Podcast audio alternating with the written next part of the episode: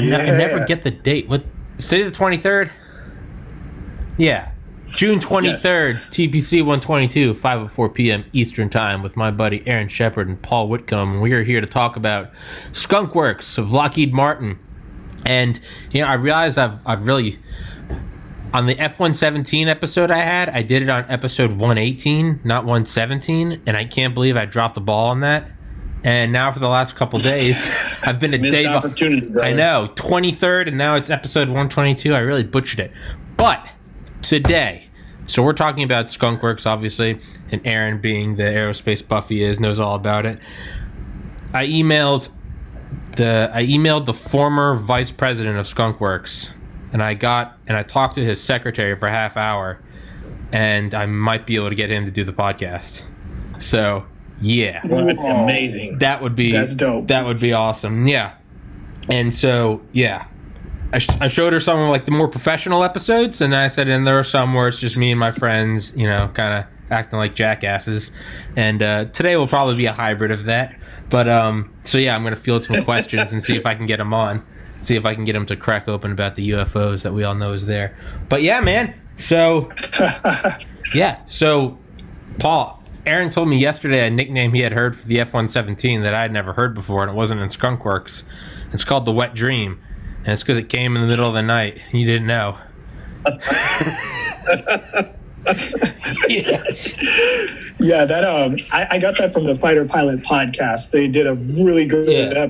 episode on the F one seventeen. Uh, the pilot was phenomenal. He told so many interesting stories. And It's like he, it was it was so good of a podcast. I was like, damn, I should Oh, have became a man. pilot. Like, I that's awesome. tried. I tried, but they said my eyesight was so bad I'd have to sit in the back seat of the F fourteen. Yeah.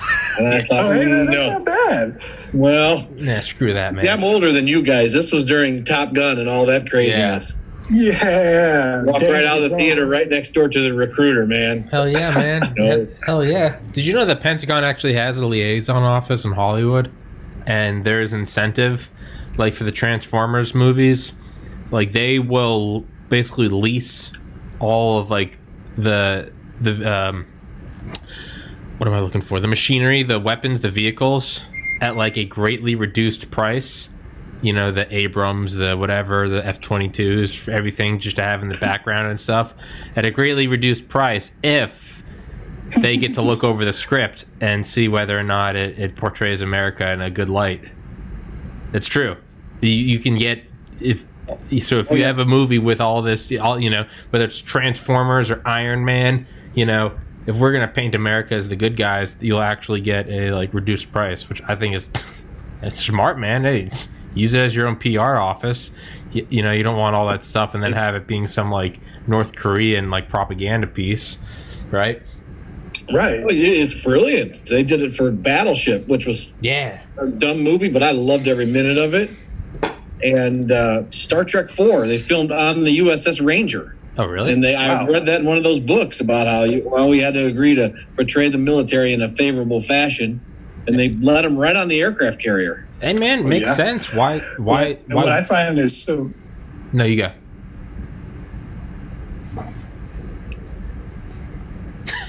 Aaron. it's getting a little laggy, so I Oh, can't. oh, like, oh, oh. Yeah, I, I, I, yeah. So what I find is so fascinating is like when they do these movies. So your Top Guns, your battleships, um, particularly with um, Top Gun and now Top Gun Two, like those actors are actually sitting in the cockpit. They're sitting in the back seat. So they're pretending to fly the plane, but they're really Oh. pulling like eight, nine G's. Like, and if you look close enough, especially at the trailer for Top Gun 2, you can tell that Tom Cruise is in the back seat of an F 18 Hornet just by the way things look. And it, it's just like the training that they have to go through as actors to be in that, to shoot in those conditions is kind of, it's really cool. Yeah, man. Say what you will about him. You got to give your props to Tom Cruise.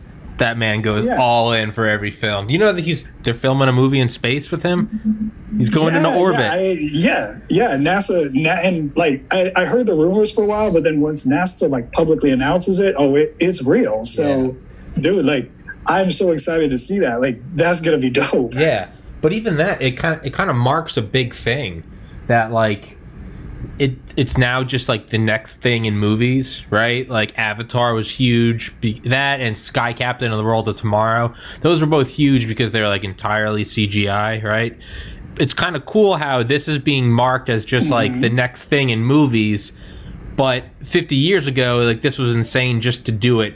Period. To get in space, it's kind of it's kind of cool how that's just it's almost cool that the cool thing about it is is that it's going to be a movie and not that someone's going to space because the more mundane it becomes the fact that it's going into orbit i think that just means because we're progressing that much farther it's no longer headline news man in space Right.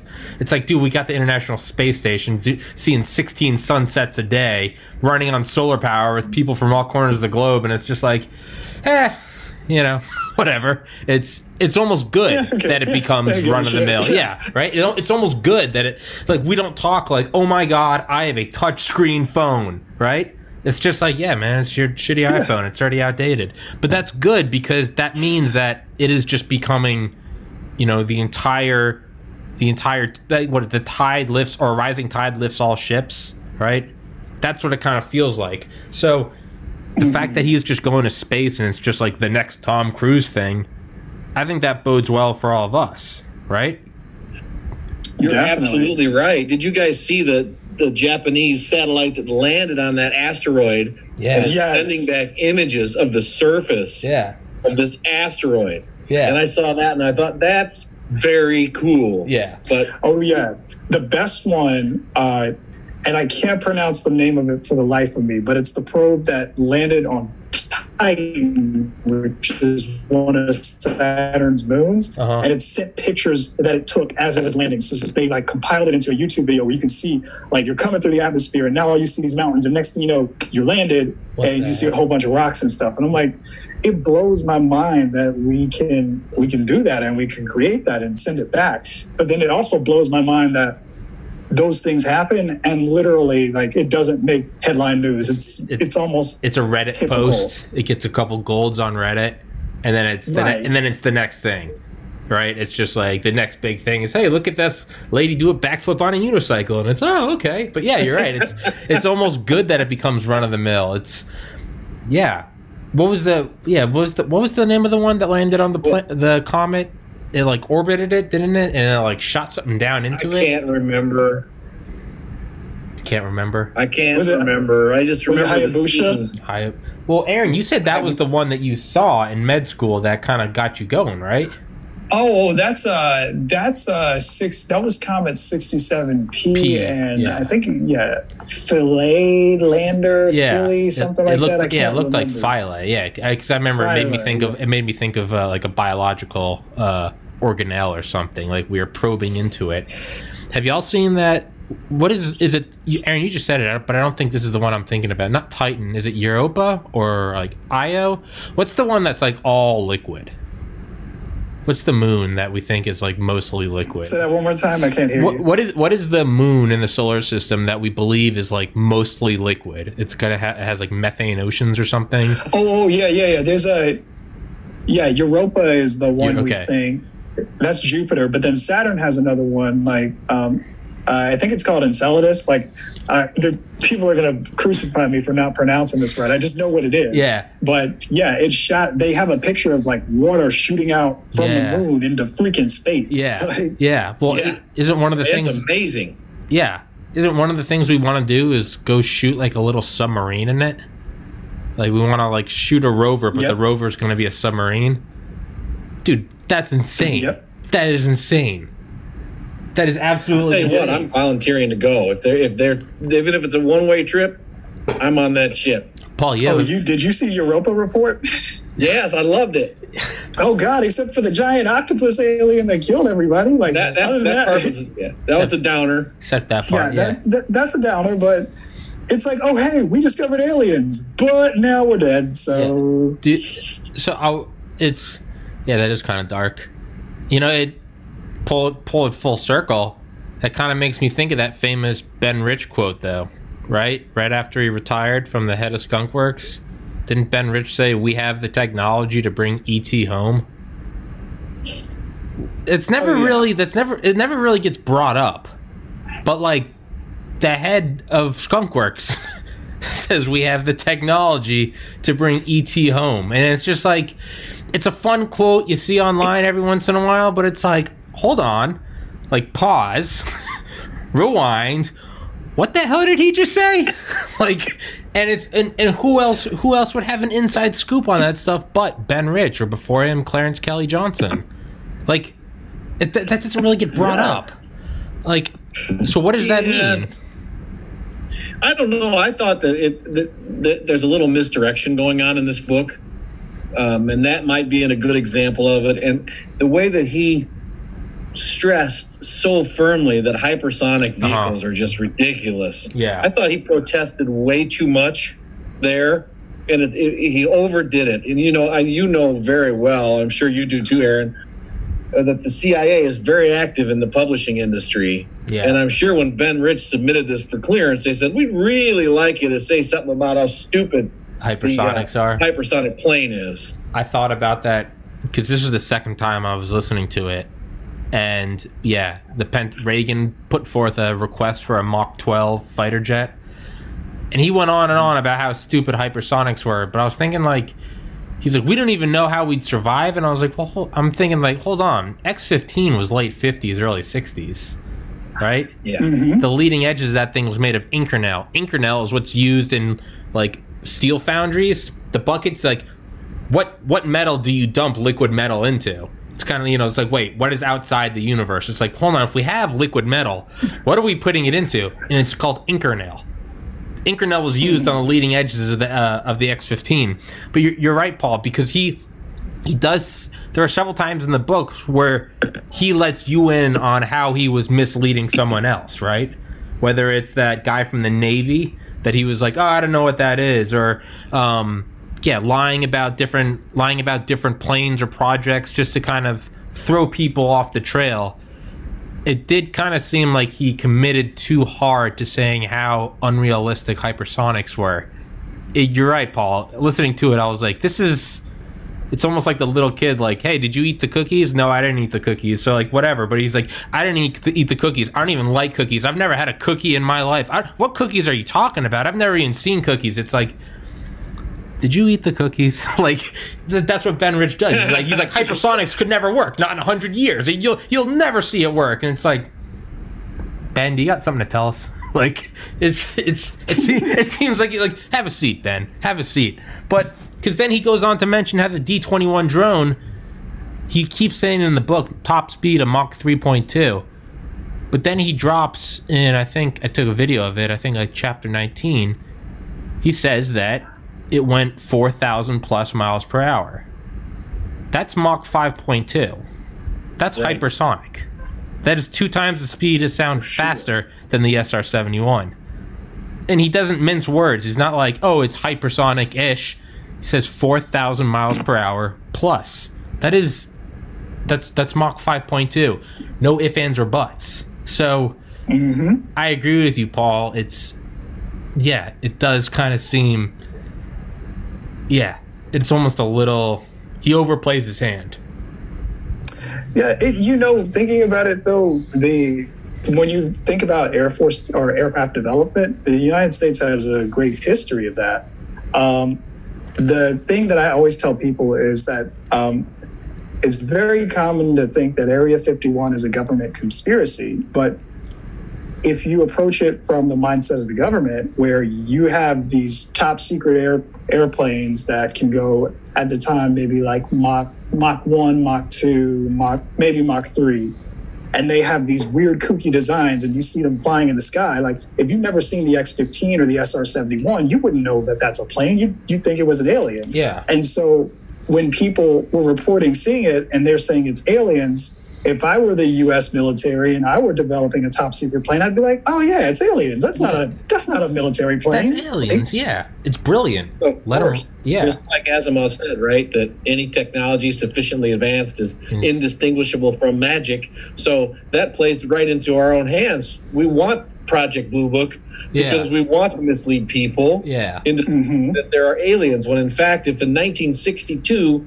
we're flying the SR 71 which they claim remains the fastest, highest flying airplane ever made, 50 plus years, almost 60 years later. Yeah. Of course, Project Blue Book is going to be fascinating and everyone wants to know about it, Yeah. but we know better. Yeah. Yeah.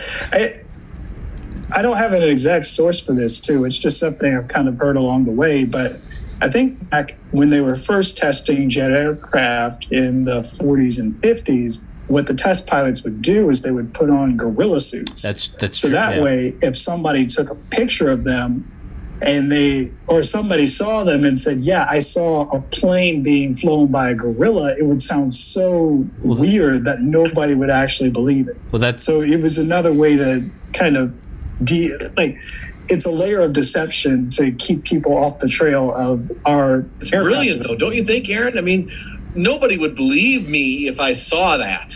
yeah. Right, exactly. It, it's just like the Bigfoot movies. You see that and you're like, obviously it's fake. Yeah. So I, I think it's just brilliant. It is. And I would I would love for there to be an update to this book that goes to 2020. Because when does it kind of end? Like 1995? Well, he died in I think '95, so it had to have been before that. Yeah. Well, in in Annie Jacobson's Area 51, she actually talks about that, Aaron. How when they were flying the jet en- the the jet aircraft out there with that uh that sweet sweet Nazi technology. Well, because Area 51 is inside of the Nevada test site, right? The Nevada test site's the size of like Sweden or something. It's massive. So it's a it's a it's a it's an air base inside of an air base. And even if you're not cleared for that inner air base, you can't go near there. It says off limits to you as a military base is off limits to us, the citizenry. Well, they talk about how they'd go up there and they'd have these jet aircraft and they'd be leaving behind these plumes of smoke, but not only that, they didn't have propellers. And so there'd be other propeller driven crafts going up there and seeing this thing and they're like, where the, where the hell's the propeller? And so one thing one of the pilots did is he like conversed with the the CIA and was like, I got an idea. Went back to like Las Vegas and literally bought movie prop gorilla helmet or gorilla masks and gloves. And they're like, let's just fly this. And the CIA's got their ears in all the bars around the Nevada test sites. And so you'd have these well respected, almost like the top guns of their days, being like, I saw this plane, it you know was right next to me, no propeller on it, and it took off like nothing, 100 miles per hour faster than me. And everyone's like, wow, holy cow. And he's like, yeah. And get this, there was a gorilla flying it. And it's like, all right, buddy, like you know, piss in the cup. Like we got to see what you're what you're on. But that's what happened, and it's it's brilliant. It's it hides itself. The truth hides It's a level itself. beyond what the Germans were doing by putting the non-functioning propellers Yeah, on the, the jets, yeah, so that it would look like they were propeller aircraft. yeah, Wow. yeah. No, it's, it's absolutely brilliant. So that just makes me think. Yeah, all these diversions. Why wouldn't? Why would Ben Rich let in on all the secrets in his book? Why would he? It, it, it's it's you know company man to the end. He went out and, and hiding the secrets. You know what I wondered about, guys, and I don't know what you think, but one thing that this book really brought to my forefront is when he wrote about how Carter canceled the B 1 when he learned about the F 119 Uh-huh. or whatever it was at the time, Have Blue. Mhm. And, and the I remember that as a as a young man, I remember Carter canceling the B one and me thinking, "What is wrong with this guy? He's a pacifist. He's gonna he's selling us down the road. I can't believe he did this." Now, President Obama cancels the F twenty two. Sure. What did he know about Yeah. led him to that decision? Yeah. Yeah, right. It's like um it's like when Reagan was going off about when he was on the campaign trail and he was like, "Why are you canceling the B1B? Yep. Why are you doing that?" And finally they like brought him in and they're like, "Hey, this is why we're canceling it. So just you know, shut your mouth." Cuz he was like, "I'm going to bring back all these jobs." And they were like, "All right, dog, come here. If you win, you can't do this because we've got this thing." And he was like, "Ah." Ah, and so just yeah. shut up. But he did it anyway. Yeah. Yeah. Well, now it seems like he had to save face. But yeah, I think about that because we were supposed to have something like 900 F 22s, right? And Obama cut it back to like 150, and everyone's like, he's slashing the military. And part of me is like, I think he just got like a, I think he just had a meeting and he was like, oh, okay. Okay, yeah, no, we don't. Yeah, we don't need this. Yeah. Like, oh, we got we have an probably- orbital laser. Okay, yeah, all right.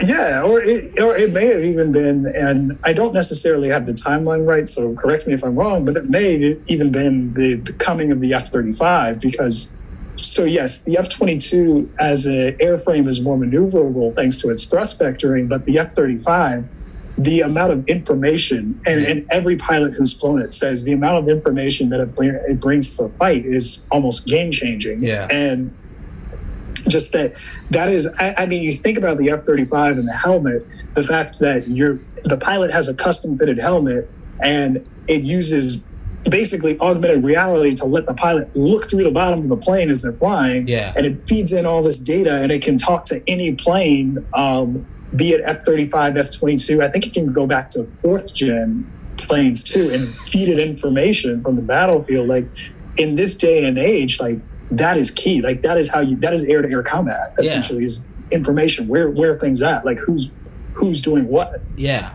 Well, that's that's what the the B two or uh, sorry the B twenty one Raider, the successor. That's apparently one of the big things. Is it's basically you're just going to act as like this node, and they're like you're going to be able to just loiter Mhm. at like eighty thousand feet, basically invisible to radar. And yeah, you're just gonna like it. It could almost, and I don't want to be stepping out of my area of expertise as a biology major, but apparently it can almost act as like an AWACS. It can just be you put it up there, and everything can feed it. The destroyers can link up to it, and it can tell the satellites, and it can tell the F twenty twos and the the B fifty twos and the this that and the other thing. Yeah, it's it's all like you said, Aaron. It seems like it's becoming more and more. Not how many of these can you build, but just what can one of these do? Can one of these do everything? All right, well then let's get a hundred of these and call it a day. But Paul, you brought this up in another episode. We talked about just like overwhelming, like. So I watched Fury as you suggested to me, the World War II movie with Brad Pitt, the tank movie, and it makes me think of um, Bill Burr was talking about history, and he was like, "Yeah, apparently it took five, or it took one German tank to take out of could take out four of ours." And then so the historian goes, Well, how did America win? And the American general goes, Oh, we just made sure we always had five. And it was just like, We can crank them out faster than you can. You can take out four. Cool. Let's have. And that's what, what Bill Burr says is like, We just want McDonald's on it. We just want like billions and billions served. You want another one? Here's 10. And we can do it. The guy that I want to have on, the former VP of Skunkworks, said that in World War II, they were building a, uh, a P, what is, was it P80? I don't remember. Was it P80? No, I don't think P51 because I don't think that was Lockheed Martin or Lockheed. But he was saying we built one of these, and I was thinking, oh yeah, we're probably rolling one off every day. Every one hour and ten minutes, we were building a fighter jet in World War II. Every one hour and ten minutes, Wow. keeping those Yeah. factories open, three shifts, twenty four seven. That's dude that's tw- what is that that's little what is that like 23 22 craft a day 150 a week 600 a month? Like we were just okay so cool. The germans have the messerschmitt. It can take down four of these. All right just make sure we have five. Like you know just go in there swarm them so in that vein and it, and it worked and we beat them so but now let's flip it. What if we have an f-22 or an F-35. Hey, this can take on ten of your your Chinese fighters. All right, but Paul, what we talked about last time, Ukraine being the breadbasket of the world, China is the Hello Kitty basket. They can just produce everything in mass. Maybe it's cheap. So what do you do if we have an F-22 or an F-35 or a B-21? What do you do when oh this can dodge 99 of your your Sams your Sams? Okay, what if they have 100? Do you well Aaron as as someone with I guess more knowledge in this, what do you think about that? Is doesn't how advanced is the F-35 and do the Chinese just ratchet it up? Okay, it can take on 10 fighters, you know, sick it with 11. I, I I won't say I have an expertise about this, um, but I will try to interject an opinion. Uh, um, so the thing with the F thirty five in particular is it, from what I understand of its design and from hearing pilots talk about it, it is. Yes, it can come in and do some of those basic tasks, but its main job is to basically its main job is to assist the the other aircraft in the area for the fight. So yeah, we can dodge 99 of your SAMs, and if you bring 100, that's cool. But now we can dodge 99 of your SAMs and tell our 30, you know, our 30 F-22s where your SAMs are, Okay. even that 100th one, and we can Okay. we can shoot it down. But um, to be honest, I, I don't really have much of a deep expertise on that subject. But I, I think, again, from what I understand, the F-35 is designed to be a node that can link up to other fourth or other fifth gen and fourth gen aircraft to really make their make their um, attacks more efficient. Okay. Yeah, and I think we're in the future. We're going to see F-15s and maybe AC-130s or B-52s, just essentially bomb trucks that are carrying air-to-air missiles Yeah. to be directed by an F-35. Okay. Right. Multiply as a false force multiplier because the F-35, like Aaron pointed out, is not designed to be an air-to-air weapon or even to carry enough weapons to do much damage itself. And it gets a lot of criticism for that, but it's not designed to be a primary point of attack. It's designed to direct these bomb trucks, which it looks like maybe it's going to be the F-15. Haven't they just come Mhm. out with a new set of racks that can put up to 22 air-to-air missiles on them or something like that? Jesus. I mean, Yeah, that's yeah, yeah, I think I heard that. That's insane. But yeah, it's it's it's weird. Yeah, because it seems like there are smarter ways to amplify your force. So I mean, the B 52s have been flying since what the 50s, right? And they're they just got refurbished to fly through 2050. So these things are going to be going for 100 years. But it's almost like it's almost like how they'd switch out like the avionics in the SR-71 or even the U-2. They're still using the U-2. They said there's not a day that goes by that we're not flying it on the DMZ. But it doesn't. you don't need two brain cells to figure out we're not using the same cameras from 1960, right? It's you got 2020 technology. As long as it's still the same payload in terms of weight and maneuverability, now you can you know 60 years of of Moore's law. Now you're putting on things out there, but that one U2 can do what a thousand U2s did. So by changing just, but if the plane still flies, you're right. Why not just take a B 52 or a, it's, this is just some big lumbering machine that can just carry weight. You don't have to make a new B 52. If you can just update the missiles, if you can get leaner, meaner, faster, seek more more maneuverable, can seek their targets better, can shoot from farther away, could be hypersonic, could be stealth. Why not just get those? Like those just need to be in the air, whether it's on some, you know, cutting edge B 21 or whether it's just lumbering along on a B 52 that's been flying since Korea. Like, you're right. It's there are smarter ways to to there are smarter ways to amplify your force a thousandfold. I didn't really think about that.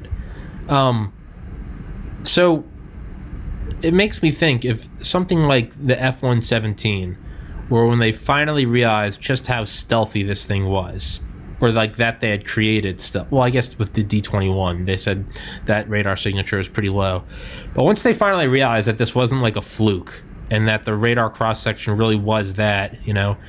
You know, Ben Rich is asking, how small is it? Like a car, a bird, like an eagle? He's like, Ben, think about an eagle's eyeball. And I was like, oh my God. And they weren't sure if, you know, how accurate this thing was. And once they finally got their test verified by like an independent, I guess, radar uh, professional from like MIT, once they realized that they're like, oh man, you really can't see this thing, it got slapped top secret special access program and went right to the top of the Pentagon and just get silent because it was like, it was almost like the A bomb in terms of like the next paradigm shift. It was like, oh wow, it's again a smarter way. The Russians are building 500 billion rubles worth of of radar and missiles. Instead of trying to like out missile them, why don't we just, you know, sidestep like sneaky boy? You can't see it, you know, so it doesn't matter. What do you think? What do you think is the next? I mean, you would have like the jet engine. That would be, you know, out in Area 51. That's a huge one. No longer propellers. You can do you can do maneuvers or maneuverability that was never before even imagined. If the next big one is stealth, I would imagine after that would be drone capabilities. What do you think is? And this is just there's no right or wrong answer. What do you think is like the next, you know, hush hush?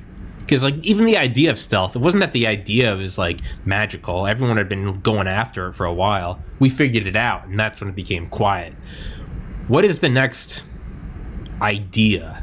What is the next like air dominance? Like this is the new paradigm. What do you think it is? I know I've just been ranting for like ten minutes, but Aaron or Paul, whoever wants to answer it.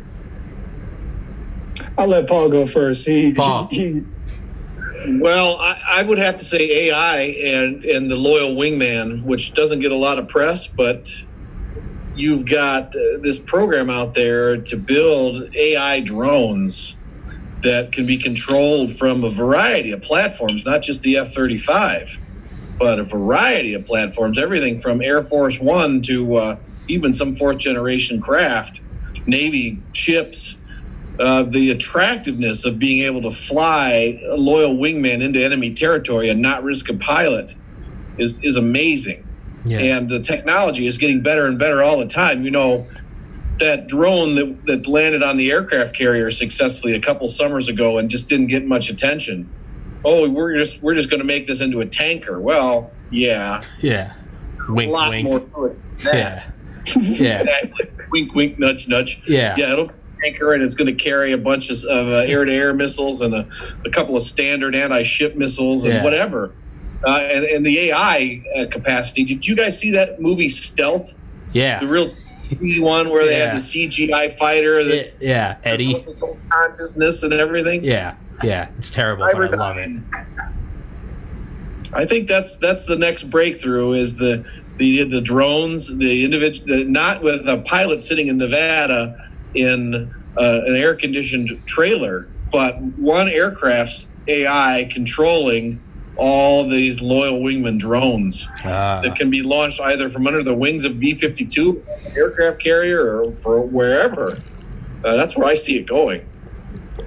Yeah, I, I would definitely agree. The the AI integrating AI into air-to-air combat, and I would even say, as and, and maybe this falls under the scope of AI, and I'm just not defining it right. But if you could have multiple drones that are in the air together and talking back and forth, and it's almost like a networked intelligence Yeah. where one like one is its own individual intelligence and probably could do the job, but when you get four, five, ten in the area, all of a sudden they can talk and say, "Hey, well." I see that SAM there. What do you see? Okay, shoot it down. Yeah. And being able to, um, so it's that AI, but to get to that level of AI from an engineering standpoint, I think the rate of data transmission, like when you get that level where you can tran- transmit, um, you know, terabytes of data wirelessly, instantaneously from jet to jet, I think that's what's really going to bust open the door for AI. Yeah. Okay, here's what's scary about that though. Talk about the the complexity theory of consciousness, Yeah. which um, in a nutshell is that everything is conscious to some degree. And the more complexity that any system has, the higher consciousness that it develops. Yeah. So if you've got 10, you said 10 or 12 or 100 drones exchanging terabytes of information in a millisecond, how far from consciousness that that we would recognize are these drones achieving? And, and, and then what happens? Yeah. Because there, this is a legit theory. You know, this is not something I'm making up like usual Yeah. this is a real thing. Um, and what you're talking about there has got to be at a point where some kind of rudimentary consciousness that we would recognize as an Ah. intellect is starting to, to maybe, oh, I don't know. I mean, Yeah. the Terminator is Yeah. stuck in my. well, hey, well, as well as you should be, because Aaron is Aaron is just teetering. Aaron is Skynet. He doesn't like to talk about it, but Aaron is ushering in Skynet. You are, and it, frankly, it scares me. And I'm I'm glad I have these podcasts with you, so that I've probably accurately with the amount of video of you, I've probably got like what seven, six, seven, eight hours. I can I can 3D model and construct you, and I can feed your information to the authorities so that you can be hunted no. down when you. All right, Aaron. So yeah, you've walked right into my trap. But yeah, you're right. When it becomes when it almost works like a like a bunch of uh, birds, you know, and they're all fl- and it's not that they're all following one. They really all they move together, like simultaneously. It's not that they're following one another. It's they all move in these weird psychedelic shapes and stuff, or or schools of fish or even like bees and stuff. Like they do insane things. It almost seems like one mind. What happens when, like Aaron, you said, there's one that could do the job. It can just be like a lone soldier. But just like almost like the Delta Force guys I have on, one person, like they know how to survive. But what Dale Comstock said about his Delta Force team, he said we flowed like water. Like when you would put us into a building, it was almost like a natural law. We just we just almost unconsciously would like fill the gaps. He said we flowed mm-hmm. like water and just killed everything in our path. And like what happens when you get yeah, a hundred drones and they just start flowing like water. And it's not someone back in yeah, like Utah or something with a satellite data link. What happens when it's autonomous? When it's software? What Aaron we talked about yesterday, the bipedal organism, the the million iterations of a, like a software cycle, and it finally develops like the the little thing that can walk. Like you've seen those those like time lapses. What happens when all of a sudden you can just launch a thousand drones from an aircraft carrier and just have them go swarm something? Like you don't even necessarily need to know the tactic. Like you don't have to say, "Hey, go here and take out this building in China." You can just say, "Find this guy and go take him out." And they might take him out in a way that like you couldn't imagine. Does that make sense? Aaron, you froze up. Paul, you still there? Still here, yeah. You're still here. All right. Yeah. Aaron froze. What do you think? Well, I, I think it's real interesting, and again, another Star Trek reference. I, I stuck in my head, but Star Trek Beyond had that that same thing. There was a drone fleet that they all flew, like you pointed out, in those weird ways that like swallows do. Hmm. And they it had a, essentially a mind of its own, and it ended up with a silly lesson about the triumph of rock and roll or something. But it was still an interesting concept and, and I really think that's the future, and I think that's what's going on, and that's why we see these these UFOs, which appear to defy the laws of physics. One, because the laws of physics continually to change and expand. You know, we thought they were what they we thought the laws of gravity were what they were, but now we realize there's a whole world of quantum yeah. rules that we know nothing mm-hmm. about. Yeah. So uh, I, I, think that's where it's going, and we're who knows when we'll actually discover it. Probably not until after it's used in warfare. I still remember the night of Desert Storm, shock and awe to watch those missiles fly right down the right down the tailpipe, essentially, of the yeah. Iraqis, and and how stunned we were at what stealth fighters could do, and we didn't know what they were capable. We had no idea, and yeah. I think that hopefully that day, will come, but that's when we'll eventually find out. Yeah, yeah.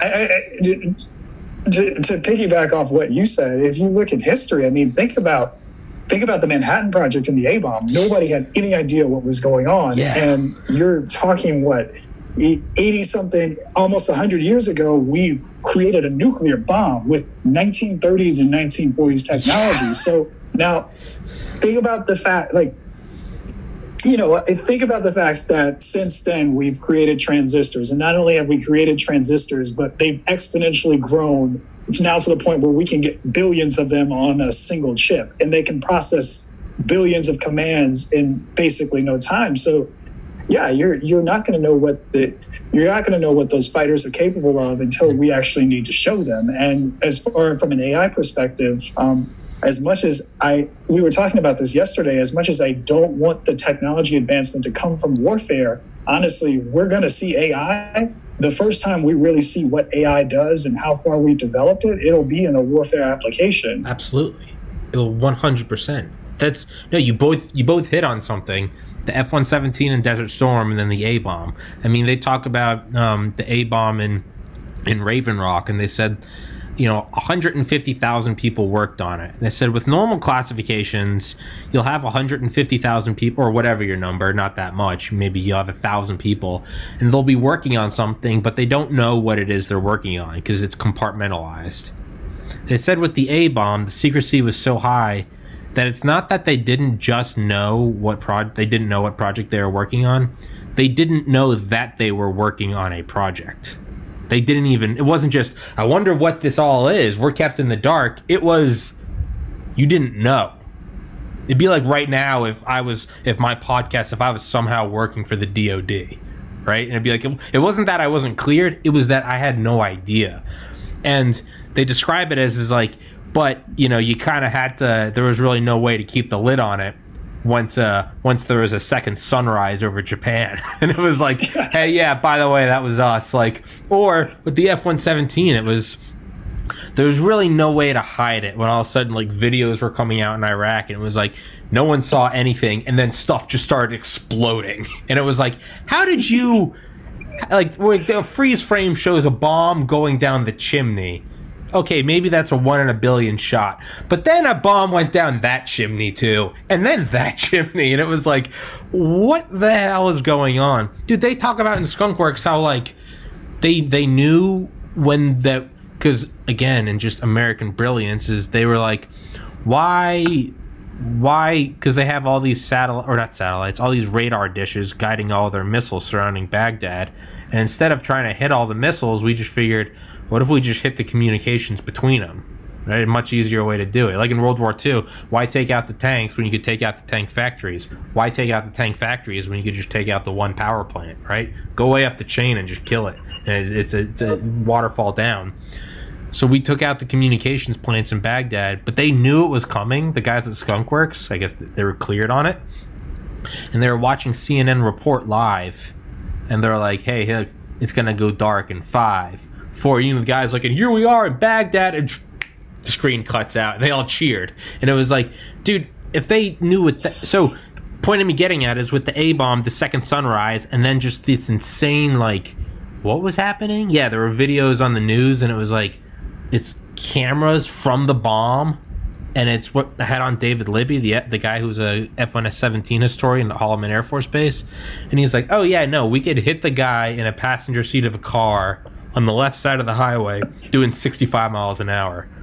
And he's like, oh, and we love doing it. And it was like, we could just pinpoint him and be like, you're gone. And yeah, and was, so even if the bomb doesn't explode, just the kinetic energy, well, yeah, man. And this was like, what, nine, when was Desert Storm? 91, 93? Paul? I don't remember. I was one.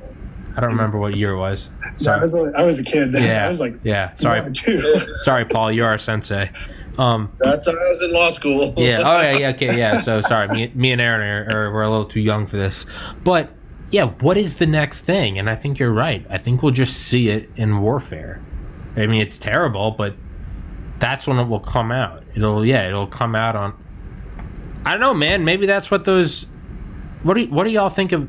That just makes me think. What would the next thing be?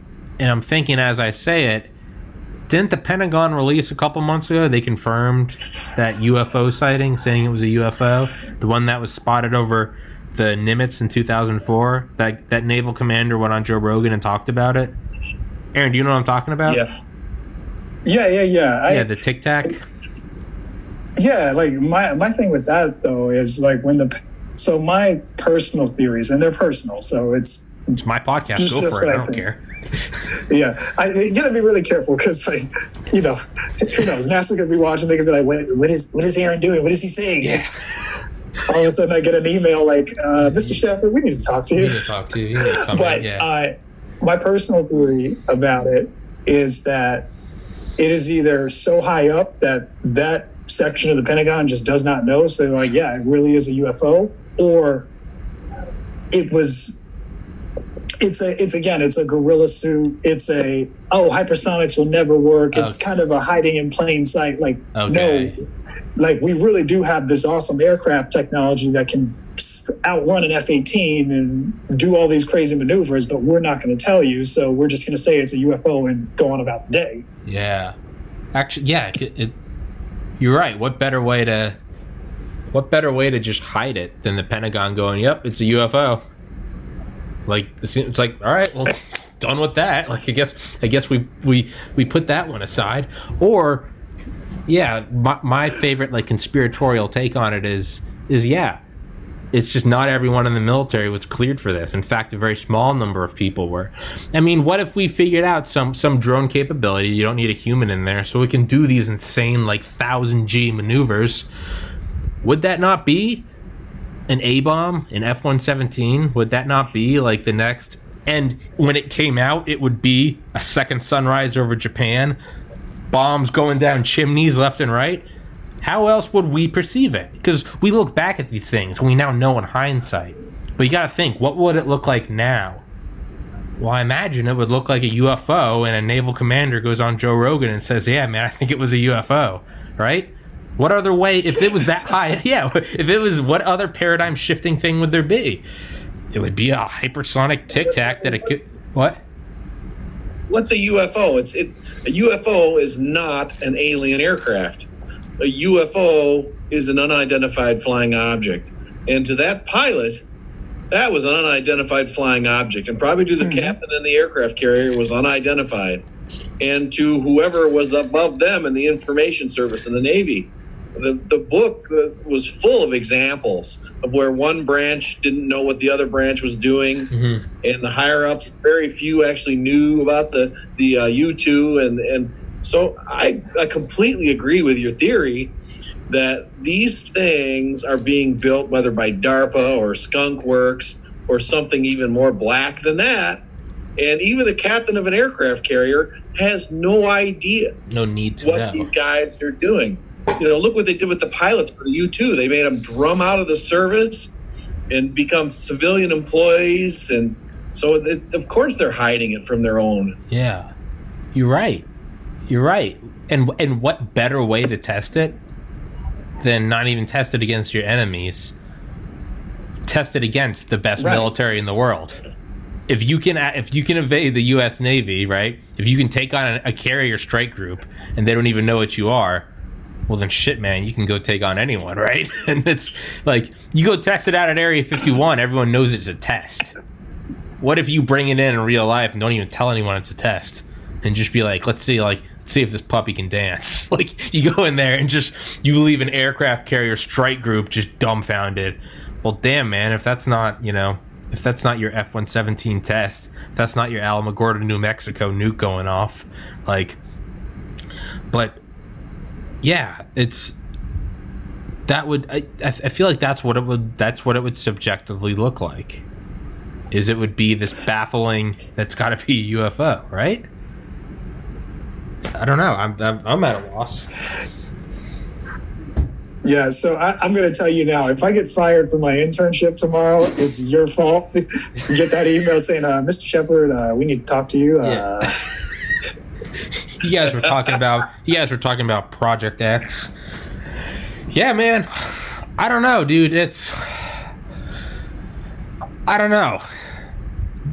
But it just when you see my favorite thing ever was like it was like a picture of like a 1964 TV, and this was in 2017. It was a 1964 TV, you know, literally like your from like I Love Lucy. It's got like the knobs and it's like the size of a bureau, and then next to it is 2017 like 8K OLED curved screen, and then on the left it's got a 1964 like Cadillac, and then on the right it's got the the dash of a the dashboard. Sorry, it's the dashboard of a 1964 Cadillac, and then on the right is a dashboard of a 2017 Tesla. And then it's like some Oldsmobile, and then some Lamborghini, and then it's like a rotary telephone, and then a smartphone, and then finally the last panel is on the left, 1964. It's the SR71, and on the right is just a question mark, and it's like. You're right. Like we look at these gaps, and then it's the SR71 back then, and it's like, oh, damn. Like when you see the jump in technology, civilian technology. Well, shit. What is? Yeah. What could possibly be going on today? Yeah, man. It. I don't know. It's it's a uh, it, it, it, baffles the mind. Do you think that there is a hypersonic craft out not not just a tic tac? Do you give any any like validity to the the Aurora theory? Do either y'all know what that is? The Aurora craft.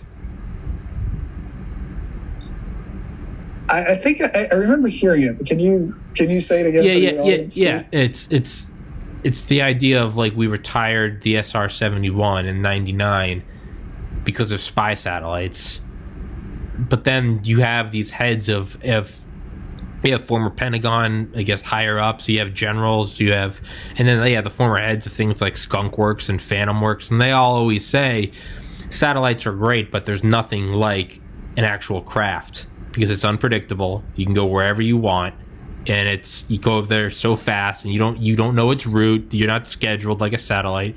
They said there will always be a place for overflight, and when an SR seventy one is just retired with no successor, it just kind of seems like a bunch of bullshit. you know, like hey, hey, Tommy, you were drinking every day for 11 years and then you just stopped? Yeah, I just stopped. Like, you still seem kind of drunk, but nope, no bottles around. And it's like, well, dude, you just went to pills. Like, you know, you are just doing something else. Like, not to use like a, a terrible analogy, but, you know, the SR 71, it just stops. It just stops. And it's, well, that's that. It was a good run, everyone. Nothing else to see here. I don't know, man. I'm calling horse shit. and so the idea is that the Aurora has been the successor since like the late 80s, early 90s, and that it, it's capable it's of at least hypersonic, so Mach 5. But the idea is, yeah, it's a it's a small, it's an overflight craft, and like the SR-71, it goes higher and it goes faster, and and there's all sorts of reports over like Groom Lake and Nevada and Southern California all throughout the 90s of they call them uh, airquakes and it was earthquakes in the sky because the sonic booms are so loud they were setting off like the Richter scale. And there's even like reports of there's even like and it would always happen on like every it was always the third Thursday of every month at like 5:02 a.m. every month there was just an earthquake. And it got to the point where they were even like plotting it and they're like you could see earthquake reports come in from the west coast to the east coast. And then there'd be a gap and then you'd be able to see earthquake reports in like London and the Nordic countries and it's like well hold on something's just streaking across the sky and of course it's and then the thing that points to it the most i think is i think it was like one day in like 95 or something when all these things were happening on the third thursday of every month well, then in November, it didn't happen. It happened on a Wednesday, and it's because no one wanted to work on Thanksgiving. And it's so it it the on Thanksgiving being Thursday, these took place on a Wednesday, and that was the only time. And it's like, yeah, they just didn't want to work on Thanksgiving. What do y'all think about that? Is there any credence to that, or is that just a juicy conspiracy theory? Well, I think there's plenty to it. I, I've even seen photographs from a a guy in Texas who's a he watches this stuff of the triangular aircraft flying over that was clearly not a B two, and I have to look it up. I can find it again, and, and it was very persuasive. Uh, there was a formation, I think, of three of these things flying over Texas. Um, I don't know, Aaron. Have you are you familiar with what I'm talking about? Have you seen that? Yeah, the triangular air. Yeah, I, have seen that, and I, I, would agree with you. Just it, the engineer in me is like I'm looking back at our past and extrapolating out to the future. And if we kept if we kept the Manhattan Project under wraps, if we kept the SR seventy one under wraps, I mean, when we were test flying the SR seventy one, um, or not even just test flying it, but when it was when it was flying in Japan, the locals thought it was like a god because they like saw the long fuselage and they thought it was like a flying black snake. So, and I think the god's name is related to Fort Habu. Yeah, and so, yeah, yeah, jokingly enough, the SR 71 pilots, like they get a Habu Habu patch to, to show that they've flown the, the plane. But to watch the locals kind of go crazy, like, oh my God, is this the second coming of, you know, our God? Yeah. What's going on? And then you think about the F 117 again, like I can't imagine how many UFO reports were called in for people seeing it flying because yeah. if you look at the fuselage of the F 117, it's, it's like a freaking spaceship. Yeah. So, yeah, I think that honestly, the triangles is just the next step in development. It's a maybe it's a hypersonic aircraft that pulls Mach maybe it's hypersonic and uh, drone aircraft and it pulls Mach 8 or something crazy like that. We won't know until we need it in until it comes up in warfare. But yeah, I, I honestly think that's what's going on. Yeah, I just, I just don't see how it couldn't. I just when they went from the U two to the SR seventy one, Kelly Johnson literally said he was like, "All right, like let's um we need to build the successor because we, got shot down." And Eisenhower was like, "We can't keep doing this." And same with Richard Bissell of the CIA.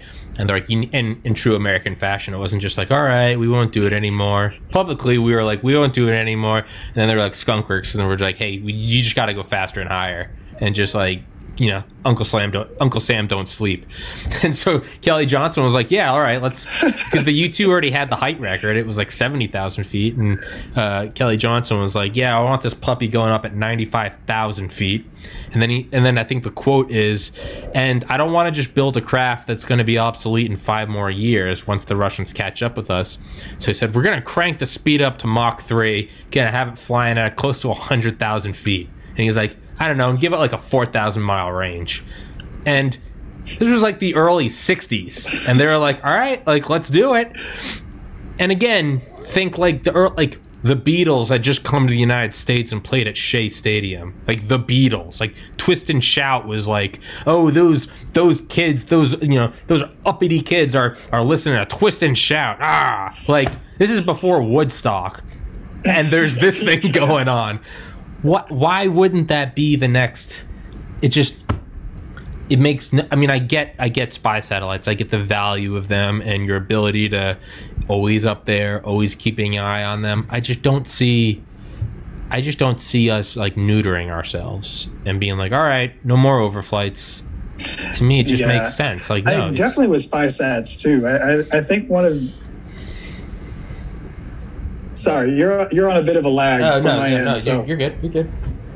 Uh, so from spy sats, I definitely think they're like you said, there's an advantage. There's an inherent disadvantage to them in that once you're in orbit, you're following the same path unless you change your plane. Um, what was it earlier this year uh, when Iran was testing a rocket or something and it blew up on the pad? Uh, Trump tweeted out oh, a yeah. picture from one of our spy sats that picked it up from space. Yeah. And that was a classified sat, but because he tweeted out the picture, just from the picture alone, amateurs were able to track it in two hours. So that's why Fucking you're getting. Jesus. I know, I know what you're talking about, but yeah, it was, yeah, and sorry, I interrupted and, you. And, yeah, sorry, sorry. The lag is really bad. But, I'm sorry. Um, no, no, no worry, no worries. Um, but yeah, so you're always going to have a need for something in the sky that's in the sky, not necessarily on an orbital plane, just a plane that can, an aircraft that can change direction at any moment, whether you order it to or whether it orders itself. So that way, there is that factor of unpredictability. Mm. Yeah, and and not only that, what do y'all think about the X thirty seven B? Uh, the air the Air Force's space plane takes off on a rocket from Vandenberg. Excuse me. Um, takes off on a rocket from Vandenberg, like it goes up like a normal payload. But it's I think recently it was up its last trip. It, like it keeps breaking its record, and its last trip was like 900 days in orbit. and it's it goes up. Have you not seen this thing? Do you know what it is, Aaron? Of course you do. You're NASA X37B. Mm-hmm. Yeah, it looks like a mini space shuttle almost. And the rumor with that, and rumor just being from a bunch of people like me who have no actual inside scoop, is just making up shit and being like, yeah, I agree. I think that's what it is. But the idea is like this is like it's a maneuverable satellite. Like don't we doesn't like let's not let's not bottleneck ourselves with we got to just put up got to keep putting up these NRO or National Geospatial Agency uh, satellites and like okay, we just got to put up a thousand of them to get all the planes. And the idea is like, okay, well, what if you put one up there that had the the maneuverability or the ability to maneuver like an aircraft, but you just put it in orbit. So it's a an X thirty seven that can go up and it can, you know, it can sync up and just be sitting over Moscow, but then with no warning can be like, all right, go check out the South China Sea, and it can change its orbit to go to that is that the next step? So you take the maneuverability of an SR-71, an Aurora, or a U-2, where you can you know get a bird up there, but it's always ready. And I would imagine that if you know if this come came to pass, you wouldn't just have one X-37B. You'd put up right twenty of them, and you have them all. This is your section of the Earth, and you just maneuver. If you couldn't track those, or if you could track them, but didn't matter because then they could just go shift. Like, is that not the ne- is that the next step in surveillance? Um, maybe. I again, I, I, I'm my orbital mechanics is a little rusty, but I I, don't know. know I don't know anything about orbital mechanics. I I know that with rockets at least when they're to change their like so with the SpaceX launch, and I know we're getting off topic, but There's it's no, aerospace. there's no topic. There's no topic. Just go with it. yeah, Aliens, UFOs. Um, so with, with the SpaceX launch, the reason why they had that instantaneous window was because the Earth had to be like Florida had to be lined up on the same orbital plane as the United States, and if the Earth rotated a little bit past that, the rocket wouldn't have enough fuel to correct its orbit and, and Mm. get in line with the International Space Station. So I know when you're talking about moving on an orbital level, uh, it's difficult to actually change where you're going. But that's not to say that it hasn't been figured out. I mean, you're talking to you're talking about the nation that created a plane, a, a big ass plane that has a radar cross section of a peak. Like Yeah. so yeah. And, maybe I, I I wouldn't be surprised if I'm going full conspiracy theory for theorist on y'all. Go for it. That, Put the um, tin, tinfoil hats on. Let's do it. Tinfoil, yeah, tinfoil hats. Let's go. I'm not gonna have a job tomorrow, y'all. Who cares, man? I'll, I'll Right, hire you. right. You can work for TPC. But I wouldn't be surprised if, like, because when, when you're talking about traditional fueling methods, like one of the biggest, one most of the weight of a rocket is the fuel itself, Mhm. because chemical propulsion is it's heavy, it's inefficient, all that. But when you start getting into nuclear propulsion, where you can generate large amounts of energy from a, a single reactor, like yes, that has a weight, but I wouldn't be surprised if there is a there is some higher level black project where there are nuclear space planes just flying all over the place and we don't know it. Or Yeah. they're testing that right now, and Yeah. eventually we'll hear about it in 30 years. Yeah. That's, that's to me, yeah, that's what makes the most sense to me is because those can like quite literally hide in plain sight. Like it's right, the higher and higher up you get, it gets to a point where you just can't see it. So like you can just be floating over the earth. No one can see. I mean, you're just aside from like a select few agencies. Um but it's it seems like because it's just oh, it's always about getting the higher ground and space is the ultimate high ground and it's one thing i think about is like sort of hidden in plain sight type stuff is I, I feel like i just don't i don't see someone like elon musk who i love and i'm not saying this in any negative way if anything this is pure praise that has all these clearances because he brings a lot of classified payloads up for Uncle Sam. I just don't see Starlink being like completely innocent. And I don't mean that in like a weapon system way. I just don't see like Uncle Sam not having like their fingers in that pie.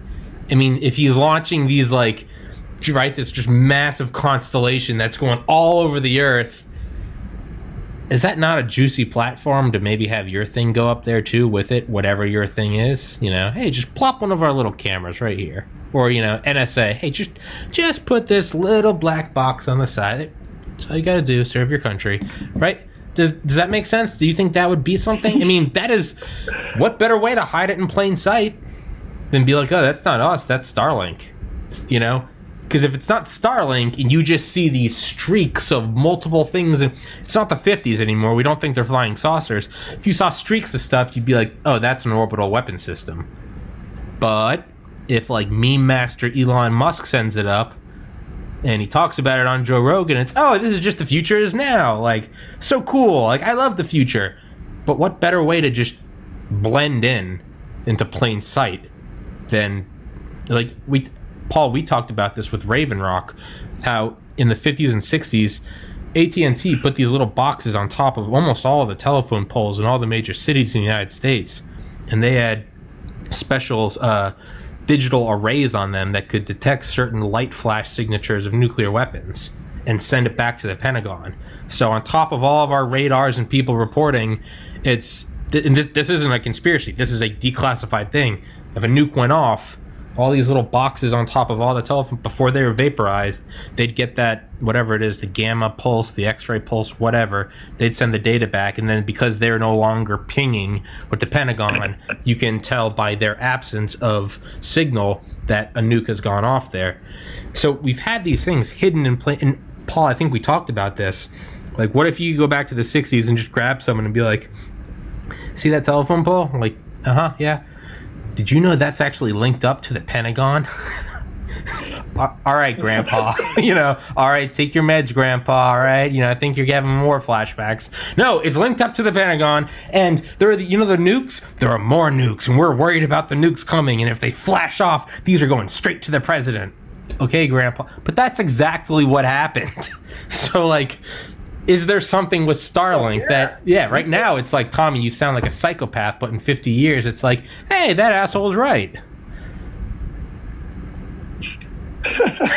well, remember when you said that to me, I didn't say you were crazy. I said, "Oh yeah, let me send you a picture of oh, the yeah. hatch that shows the telecommunications service installed in Little Dixon, Illinois, when Reagan was president, because he would come here occasionally."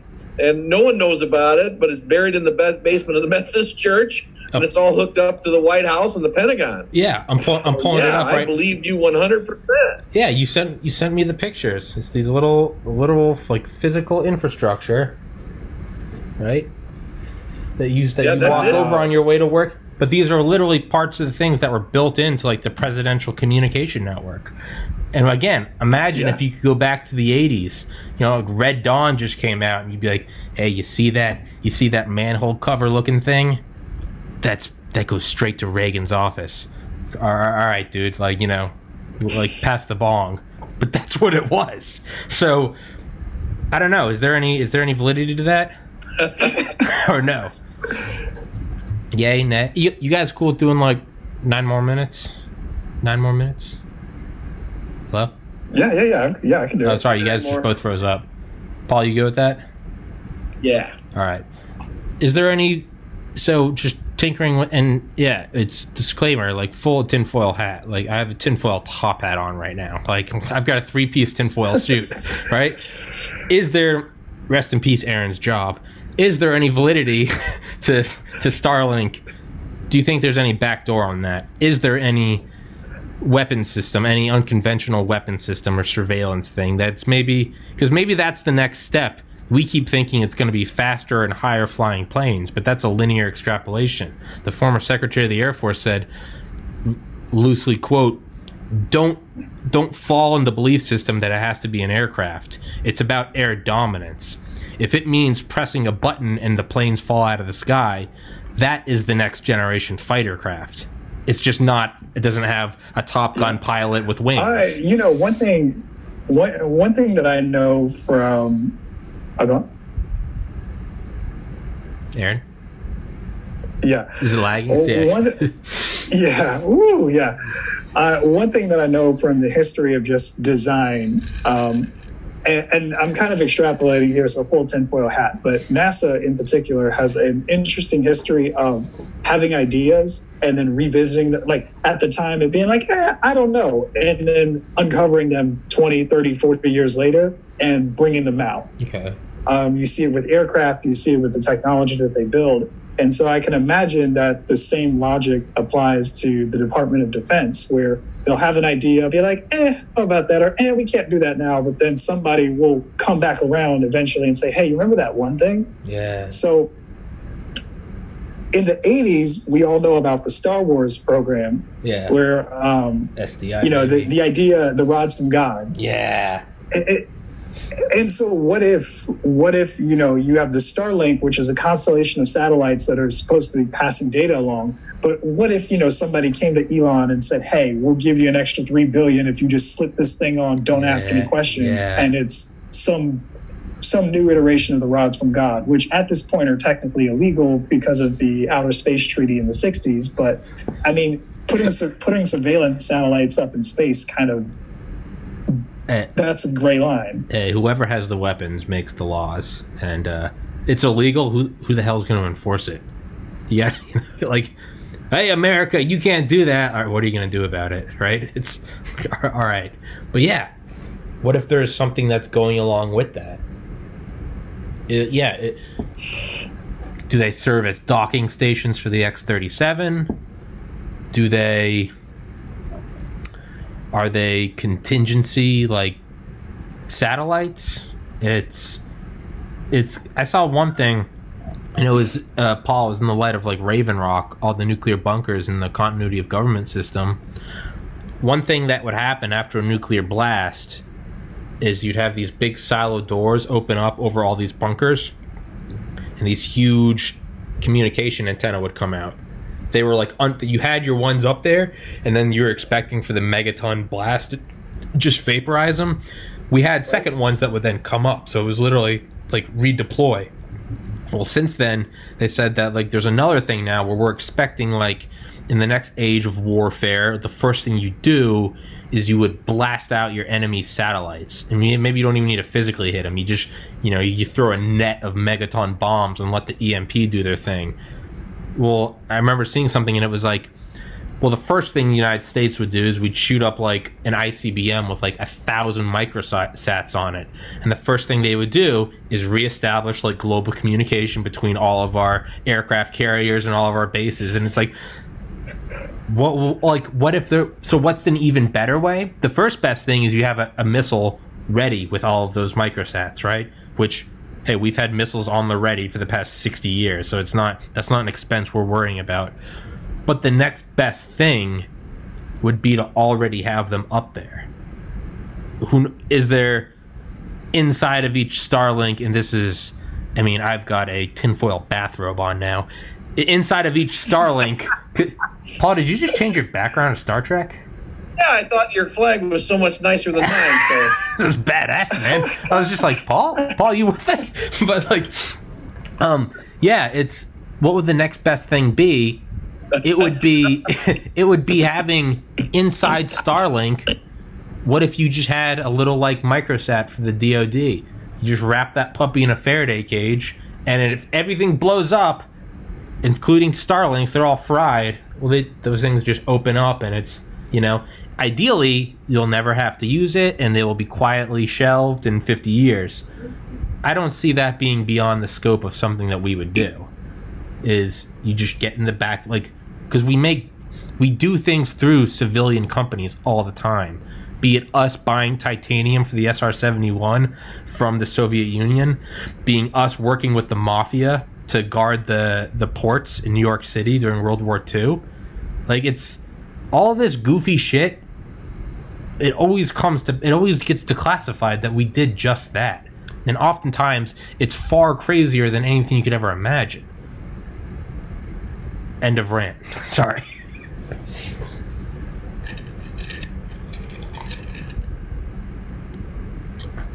Hello? You guys here? Yeah. flag for a minute, there, brother. Yeah, What? we're both lagging. Okay. Okay.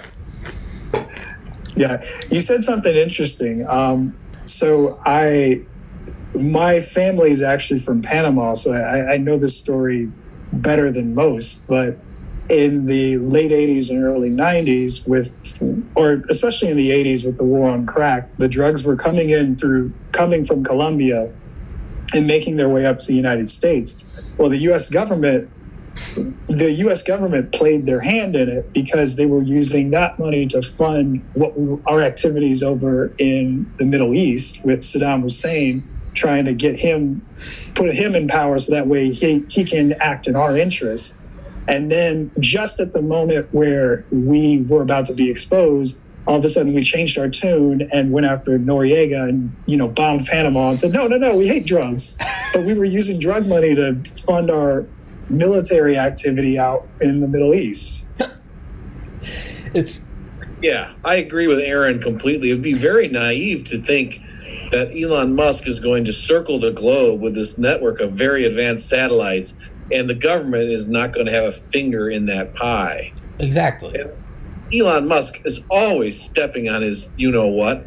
He's always giving the government a chance to say, look, buddy, you, you can pay this $150 million fine, or, you know, maybe You're right. work out some kind of a deal here. You're right. He does. He d- it does seem like he manages to get away with a whole lot, doesn't it? it it does seem to, even if it's just fines like SEC fines or something, but it does seem to seem like he gets away with an awful lot, and it's. I imagine it's because hey, he's our little Tony Stark, you know. Tony Stark has a bit of you know. He's a womanizer. I'm not saying that's what Elon is. Tony Stark, he's always drinking. He's always getting in trouble. He's always blowing up shit. And they just kind of look the other way. Tony, you shouldn't have these like radioactive elements, but you know, you're our guy and all right, whatever, you know. For every purchase of a 100 million, I'll throw in one of these too. Is that what Elon is? It's like, hey man, like you can smoke pot on Rogan. I, I understand it's great for your like millennial image perception we're not going to throw you in Guantanamo or some, you know, ADX Florence. Just, you know, we've got an idea for you. We got the schematics for Neuralink. Mind putting this in there? Like, yeah, all right, all right, sure, right? And Elon is unabashedly American. He says he thinks America is the greatest invention of humanity. He is. That's what I love about him is he does not care. He is. He is all for it. So that's a good point, Paul. Seems to be getting away with these slaps on the wrist that most people seem like would get fucked by. Yeah, if you don't think there's someone up there that is, hey, we need to sue Elon. It's almost like Reagan with the B1B. They just pull him aside. They're like, do you know what Elon's doing for us? And it's just like, ah, okay. Like, he's okay. He's he's breaking quarantine. He's breaking stay-at-home orders to open up Tesla. We'll look the other way, like right because he's putting up Star Wars Part Two.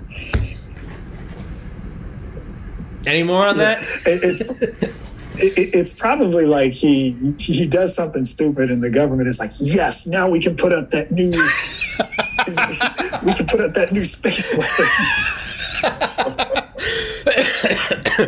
yeah, yeah. It's almost It's like, yes, Yeah. Elon, keep Yeah. doing, keep saying dumb shit. Yes. Yeah, yeah. I had, I had friends that were like, man, like I loved when like my parents like got divorced because they're like they just both kept buying me more presents. it's like, it's like, hey man, I'd love when they'd be mean because it'd be like, I just, it's terrible, but do you think that's what it is? Hey, hey, here, wait for it.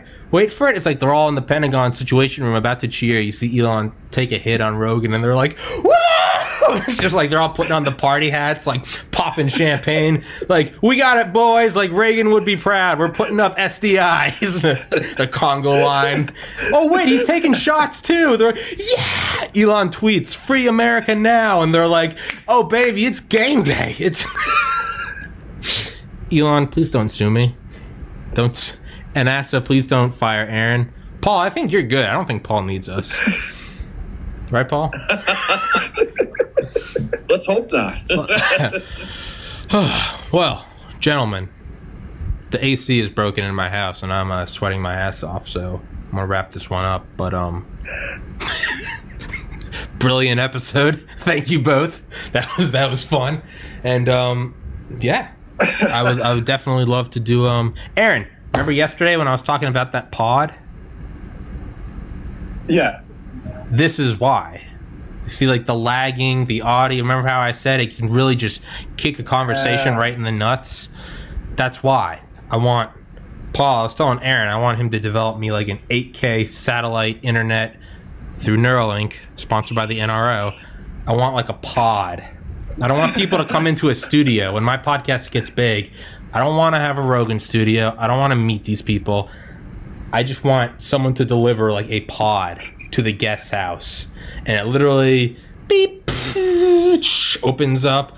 Perfect audio. It's got like a per- it's got a microphone. It's got everything. 8K satellite feed, terabyte a second, and then when it's over, it's over. Because I hate when shit lags.